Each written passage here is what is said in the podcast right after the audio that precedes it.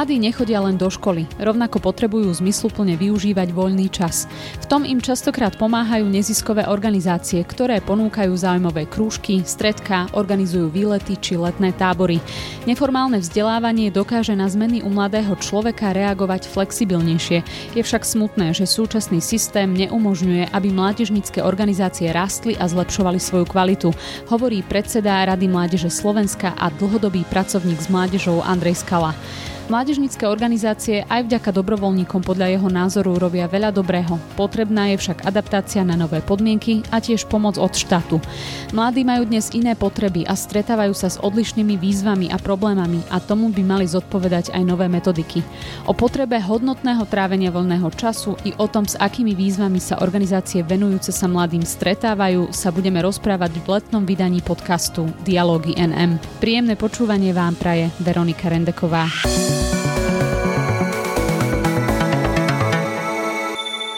Je dlhoročný pracovník s mládežou a druhý rok pôsobí ako predseda Rady Mládeže Slovenska, ktorá združuje najväčšie mládežnícke organizácie na Slovensku. Sám niektorých z nich pôsobil. Andrej Skala je môjim dnešným hostom v dialogoch NM. Vitaj, ahoj. Ďakujem veľmi, veľmi pekne. Ahoj. Tak Andrej, rovno na úvod by som ti dala jednu takú otázku na telo. Aká motivácia stojí za, za tým, že si sa rozhodol venovať mladým ľuďom a čo všetko táto práca obnáša? Tak v mojom prípade e, to bola naozaj taká moja osobná skúsenosť, že som bol najskôr keby produktom tej práce s mládežou v tom zmysle teda, že, že naozaj okrem triedného kolektívu som našiel svojich priateľov práve v mládežníckej organizácii, ktorá takúto prácu s mládežou e, realizovala a ja som bol najskôr keby požívač toho, e, že som sa zúčastňoval všelijakých stretiek, krúžkov, táborov, výletov až e, potom v istom e, štádiu vyzrievania e, človek tak začne uvažovať nad tým teda, že, že asi, asi je správne v živote, keď človek dokáže aj vrátiť ako keby to, čo dostal.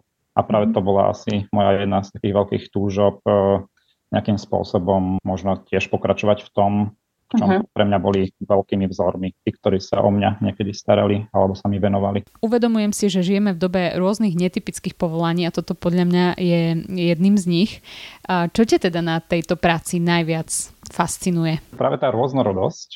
Ja som podľa mňa taký typ, že by som asi nedokázal byť zavretý presne akože denne 8 hodín kancelárii presne od 8 do 16 a, a v kuse, že by som proste robil len možno nejakú administratívu alebo proste nejaké hm, práce, ktoré by boli málo, málo akčné. Ale táto práca s mládežou sa mi zdá byť takou, takou veľmi pestrou prácou, že zahrania určite teda aj rôzne administratívne e, záležitosti, ale okrem toho hm, naozaj teda aj, aj veľmi takú tú zábavnú zložku má v sebe. A hlavne, keď človek vidí, ako sa mladí ľudia dokážu meniť, ako dokážu dozrievať, ako dokážu meniť postoje, ako dokážu uh-huh. diskutovať, ako sa dokážu pýtať, hľadať, e, zajímať sa o veci, ktoré sú možno aj mimo ich prirodzeného najbližšieho prostredia, že ich zaujímajú aj veci verejné. Tak uh, práve toto je to také čarovné v tom, čo ma tak uh, láka v tejto oblasti. Uh-huh. Čiže je to ten typ práce, ktorý ti prináša nejakú satisfakciu a vidíš tam uh, to ovocie. Áno, a to je možno tiež možno taká druhá moja osobná vlastnosť, alebo teda sa tak hovorí aj o mužoch všeobecne, že potrebujú za sebou vidieť výsledok. A si myslím, že práve práca s mládežou a celkovo výchova vzdelávanie je tá oblasť, kde takéto niečo reálne vidieť môžeme. V týchto dňoch sa uskutočnili Svetové dni mládeže v Lisabone, kde sa mladí e, z celého sveta stretli s pápežom Františkom, takže pokračujeme na tejto vlne a opýtam sa ťa rovno e, aj otázku, smerujúcu na mladých ľudí, s ktorými pracuješ. Ako ty vnímaš súčasného mladého človeka? Čo je podľa teba taká jeho najväčšia superschopnosť a kde má naopak tú svoju najväčšiu achilovú petu? Tak nie som asi úplne odborník na to, aby som vedel uh, to nejak úplne exaktné pomenovať, uh, ale tak možno iba teraz z tej mojej skúsenosti určite vnímam ten rozdiel, že keď sme boli mladí my, alebo keď e, proste som sa aj venoval nejakým rovesnickým skupinám, možno pred 10-15 rokov, ako teraz, keď s manželkou vedeme jedno spoločenstvo mladých, alebo keď e, prichádzam do styku s nejakými účastníkmi na nejakých vzdelávacích e, podujatiach, tak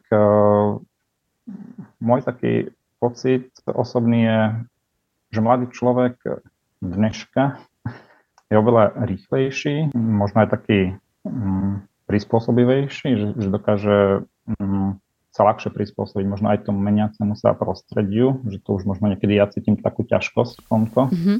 A kde má mladý človek podľa teba nejaké rezervy? Um, mám pocit, že čo sa týka komunikácie, teda ja som pre mňa je to niekedy také, ako keby som komunikoval s niekým z iného sveta, keď uh, položím napríklad otázku, kde sa pýtam na tri veci a dostanem odpoveď len na jednu tých uh, vecí, na ktoré som sa pýtal.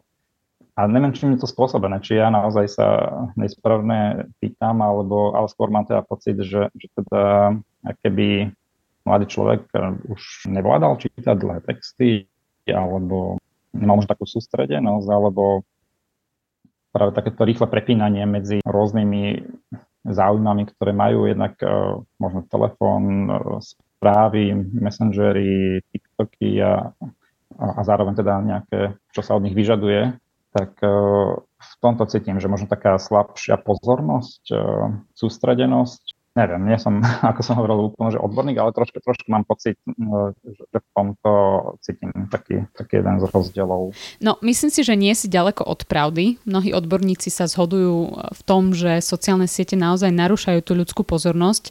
Ty sa pohybuješ a poznáš mnohé mládežnické organizácie. Ako sa podľa teba snažia reagovať na tieto potreby mladých ľudí?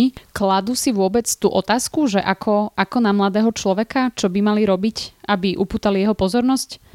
Určite áno. Možno keby som to mal nejak tak širšie zaramcovať, tak uh, naozaj vnímam veľký prínos práve aj tohto mládežnického sektora alebo toho, keď sme to nazvali, že práce s mládežou alebo neformálneho vzdelávania akokoľvek. Uh, lebo naozaj mladý človek netrávi čas len v škole, v tom formálnom vzdelávaní, ale veľmi dôležité, hlavne potom od istého veku, keď e, dospieva, je veľmi dôležitá práve rovesnická skupina a keď e, táto rovesnická skupina alebo jednotlivec môže byť sprevádzaný nejakým starším, nejakým skúsenejším alebo niekým, kto dokáže trošku aj metodicky usmerniť e, práve to, ako sa môže mladý rozvíjať, objaviť svoje talenty, dary a práve tieto silné stránky v sebe ešte viacej rozvinúť tak eh, si myslím, že môže to byť eh, veľká prídaná hodnota eh, pre každého mladého. Uh-huh. Tak v tomto si myslím, že, že tieto mládežnícke organizácie zohrávajú veľký význam. Uh-huh. A na čo všetko sa tieto organizácie sústreďujú? Predpokladám, že nejde len o nejaké športové aktivity naozaj si myslím, že je to taká rôznorodá činnosť, že nedá sa to nejak úplne dať len do jednej oblasti, ale teda áno, že sú tu nejaké odnože, že možno slovenský scouting by sa mohol niekomu javiť, že sú tak viacej prírodné ladení alebo ochrany prírody e, k takému vzťahu e, človeka s prírodou, e, čo určite je aj pravda, ale samozrejme, že sa vzdelávajú, že sa snažia venovať aj iným oblastiam, Máme napríklad medzi členskými organizáciami v Rade Mládeže Slovenska mnohé také, ktoré, ktorými sa môžeme inšpirovať. Je to napríklad asociácia pre mládež, vedu a techniku, tiež veľká mhm. mládežnícka organizácia, ktorá skôr rozvíja také tie technické talenty. Venujeme sa aj napríklad mladým, ktorí žijú v nejakých menšinách na Slovensku, napríklad jazykových. Je tu scouting maďarsky rozprávajúcich uh, mladých. A aj sa niekedy naťahujete medzi sebou, že kto má teda lepší patent na mladého človeka, alebo je to tak, ako si naznačilo, tej vzájomnej inšpirácii? Skôr si myslím, že naozaj, že dochádza k takému skôr doplňaniu sa. Panujú medzi nami veľmi dobré vzťahy. E, združujeme sa v platforme v Rade Mládeže Slovenska, kde naozaj sa stretávajú aj jednotliví riaditeľia pravidelné Máme aj spoločné komunikačné kanály, cez ktoré naozaj si dokážeme pomáhať a vymieňať si skúsenosti, aj, aj rôzne. Keď niekto niečo organizuje, nejaké vzdelávania, tak sa vieme vzájomne popozývať e, a takto sa aj doplňať, že keby aj členovia jednej organizácie sa môžu e, zúčastniť e, nejakých podujatí nejakej inej organizácii. V Rade Mládeže Slovenska je momentálne okolo 30 organizácií. Keď sa chce pridať k vám nejaká nová organizácia, asi ju čaká nejaký proces. Ako to vyzerá v praxi? Tak určite sme otvorení eh, v Rade Mládeže Slovenska prijať aj ďalších nových členov. Eh, je potrebné najskôr podľa našich stanov eh, byť jeden rok pozorovateľskou organizáciou, to znamená, že bez nejakých práv člena, ale môžu sa zúčastňovať aj valného zhromaždenia bez hlasovacieho práva alebo teda ďalších podujatí, kde môžeme vzájomne sa tak oťukať a spoznať vzájomne tú našu činnosť a potom jednom roku potom sa prichádza k tomu rozhodnutiu, teda, že či sa uh, rozlúčia naše, alebo teda rozídu naše cesty, alebo že či naozaj sa stane tá organizácia, ktorá má záujem aj našim členom. Uh-huh. Tak možno ešte na také porovnanie, že E, momentálne si myslím, že zastupujem alebo zastrašujem v Rade Mládeže Slovenska väčšinu tých najväčších mládežnických organizácií na Slovensku, takže ani nie nejak veľa. Sme napočítali, že možno ešte 5 až 10 takých organizácií, že ktoré aj aktívne by sme radi oslovili a, a prijali. Ale je to podľa mňa spôsobené aj, aj tým, že teda tie podmienky pre mládežnické organizácie naozaj nie sú na Slovensku najvhodnejšie, že keď sa len porovnáme s Českou republikou, tak v Českej republiky už len keď si zoberieme napríklad jednu organizáciu, ako Slovenský scouting, tak takisto existuje aj v Čechách.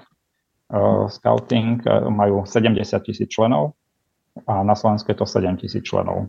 Ale mhm. keďže Česká republika je zhruba o polovicu väčšia, tak uh, aj u nás by mohlo byť napríklad 35 tisíc členov už len v scoutingu a takisto uh-huh. aj čo sa týka počtu mladžinických organizácií. Takže v tomto si myslím, že sme o niečo pozadu. Prepač, ty máš teda dojem, že tých organizácií je málo? Momentálne na aktuálne, mm, na ten systém, ktorý je vytvorený, sa mi zdá, že neumožňuje nejaký veľký rozmach.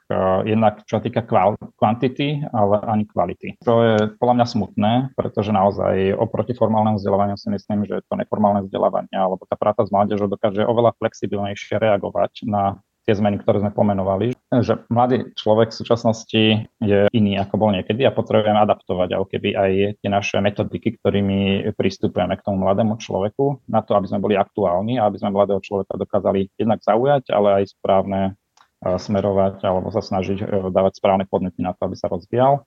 Uh-huh. Ale na to naozaj potrebujeme, je za tým obrovský kus práce, aby sme takéto, takúto adaptáciu vedeli zvládnuť. A takisto nielen do tejto kvality, aby sme mohli ísť, ale aj do tej kvantity, tak e, je potrebné veľmi veľa energie, priestorov e, a rôzne materiálne vybavenie, ktoré u nás absentuje. Uh-huh. Ono by bolo úplne super a krásne, keby naozaj v každej obci a meste mal mladý človek alebo teda mladá rodina na výber, e, že keď chce dať svoje deti niekam, tak že by to nebolo, že proste len na futbal alebo len proste že bude tráviť čas v šenku, ako sa niekedy hovorí teda, že, uh, že niekde nič nie je, že len kostol a ihrisko a šenk. Mm-hmm.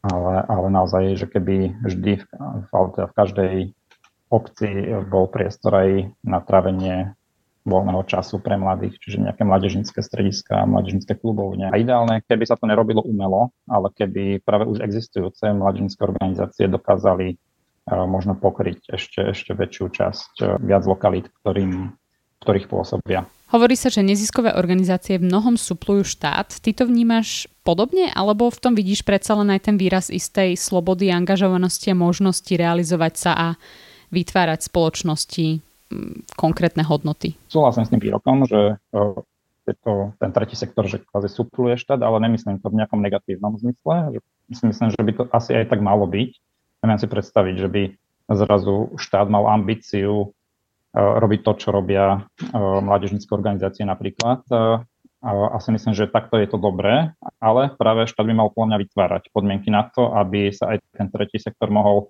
nielen nejak prežívať, ale aj rozvíjať.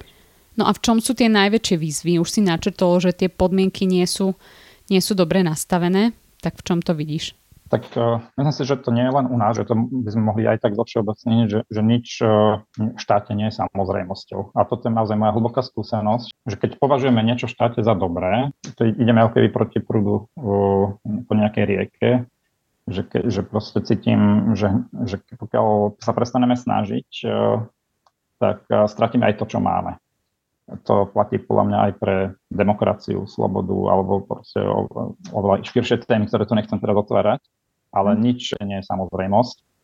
A to som si uvedomil aj ja teraz e, pri mládežnických organizáciách, kedy sme sa tak spoliehali, že existuje tu dotačný systém pre prácu s mládežou, kvázi nejaká istota a niečo, z čoho sme vedeli čerpať e, zdroje na to, aby sme mohli fungovať, rozvíjať našu činnosť, ale zrazu naozaj, že keď sa vymenia ľudia, vymení sa vláda, naozaj stačí niekedy malý podnet a dokáže sa veľmi veľa pokaziť. Najskôr e, teda pred, po zrušení odbor mládeže na ministerstve, potom Juventa, Slovenský inštitút mládeže bola zlúčená do Národného inštitútu, inštitútu vzdelávania a mládeže, kde to nie je len mládežnická organizácia, ale uh, je to len nejaké oddelenie väčšej organizácie.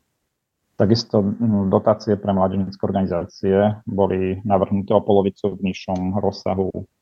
Celkovo sa bavíme o balíku 4 miliónov eur, ktoré sa prerozdeľujú pre mladých, ale v praxi to znamená zhruba nejakých 35 e, až 38 eur na jedného člena na rok v rámci mládežníckej organizácie, takže možno to číslo 4 milióny vyznieva ako nejaké veľmi veľké číslo. Ide len o veľmi malú sumu a ešte táto suma, tých 4 miliónov, bola spochybnená a zrazu sa zredukovala ako keby len na polovicu, čo je už neudržateľné pre fungovanie alebo aktuálne nastavenie mládežníckej organizácií. Preto e, pri mnohých stretnutiach sme sa snažili e, vyjednávať tak, aby sa minimálne vrátilo to, čo bolo, čo sa teda aj podarilo, ale stále sme ako keby len na hranici toho, čo bolo v roku 2008, 2009, 2010, že tá podpora je stále na tejto úrovni, čo je podľa mňa veľmi málo.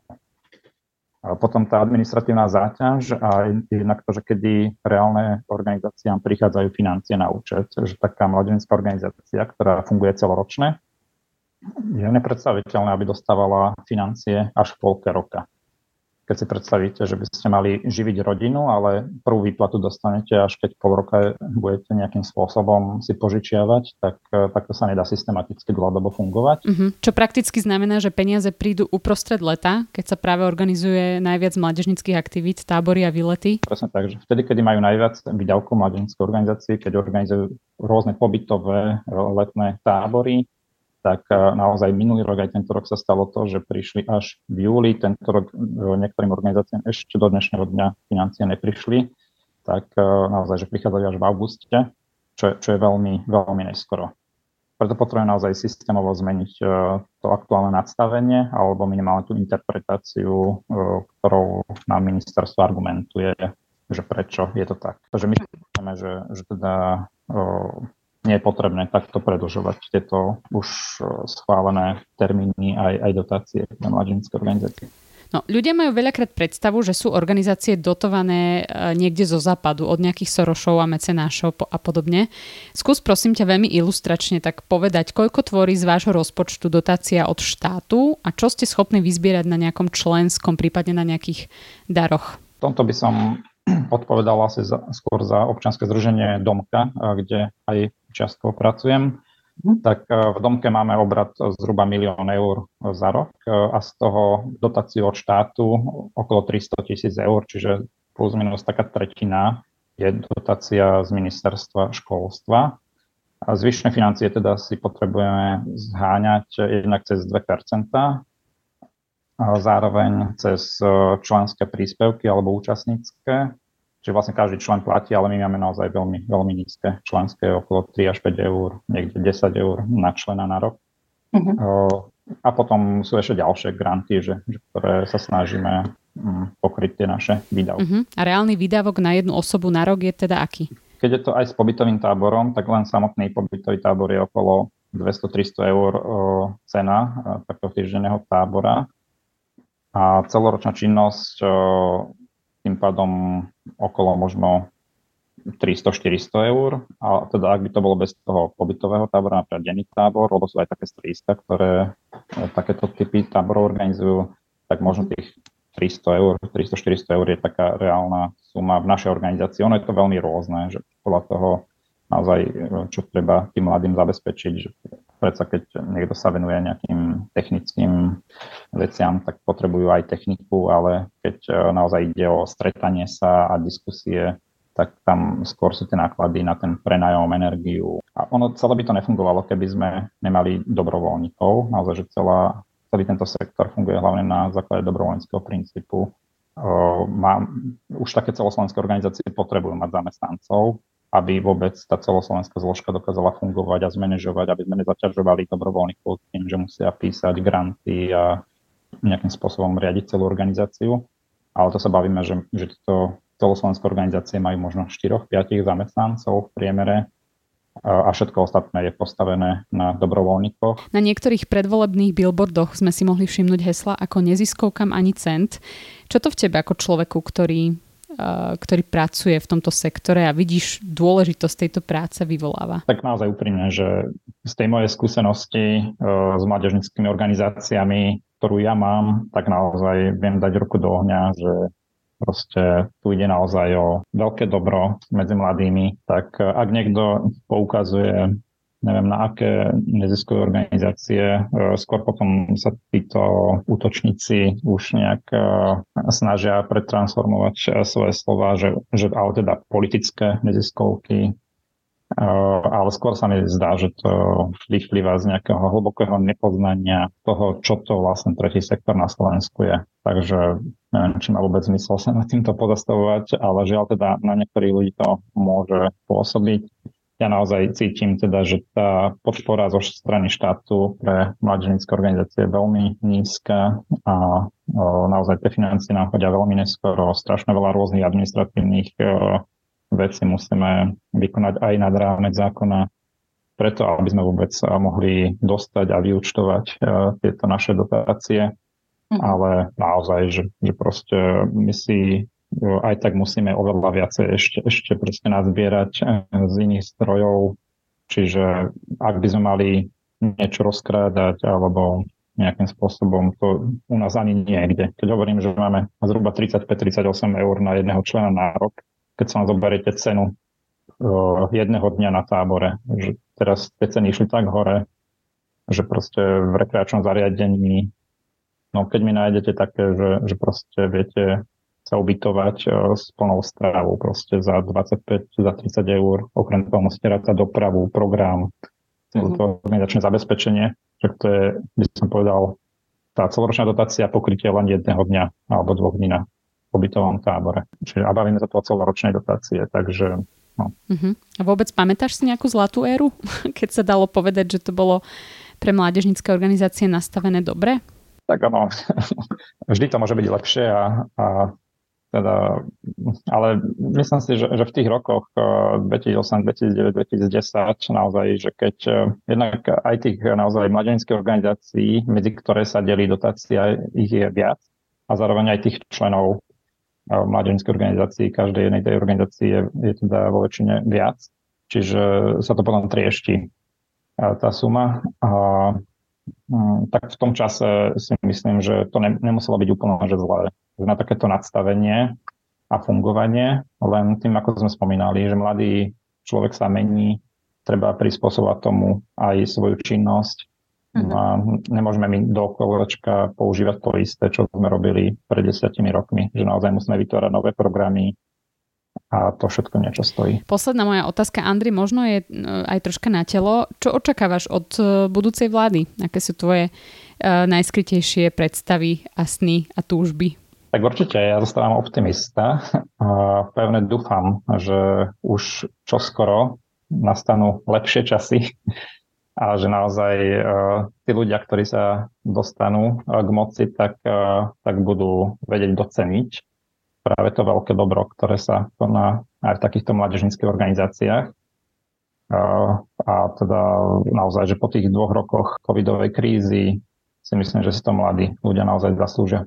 E, ešte rozmýšľam, neviem, či to je vhodné doplniť, e, ale minimálne sa mi zdalo, že, že, také, že, že primárna prevencia je stále najvlastnejší spôsob, ako predísť sociálno-patologickým javom. Takže podľa mňa aj z tohto pohľadu politici, keď si uvedomia alebo budú nazerať e, na tú našu činnosť, tak si myslím, že aj z ekonomického hľadiska je to niečo veľmi prospešné.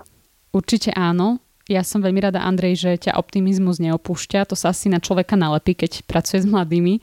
A vďaka, že si sa podelil trochu o tú vašu situáciu a verím, um, že aj na tých najvyšších miestach sa nájdú uh, čím skôr ľudia, ktorí pochopia, že to, čo robíte uh, vy, ale aj mnohé iné neziskové organizácie, že je nesmierne dôležité a zmysluplné. Takže ďakujem ti ešte raz a, a prajem veľa, veľa úspechov a veľa šťastia. Tak ďakujem aj ja a prajem všetko dobré. Ďakujem za rozhovor. Počúvali ste podcast portálu Nové mesto Dialógy NM, ktorý vám prinášame každý pondelok. Spolu s textovými rubrikami ho nájdete na našom webe NMSK a tiež na Soundcloud a Spotify pod profilom podcasty NM. Spojme sa v dialógu na NMSK.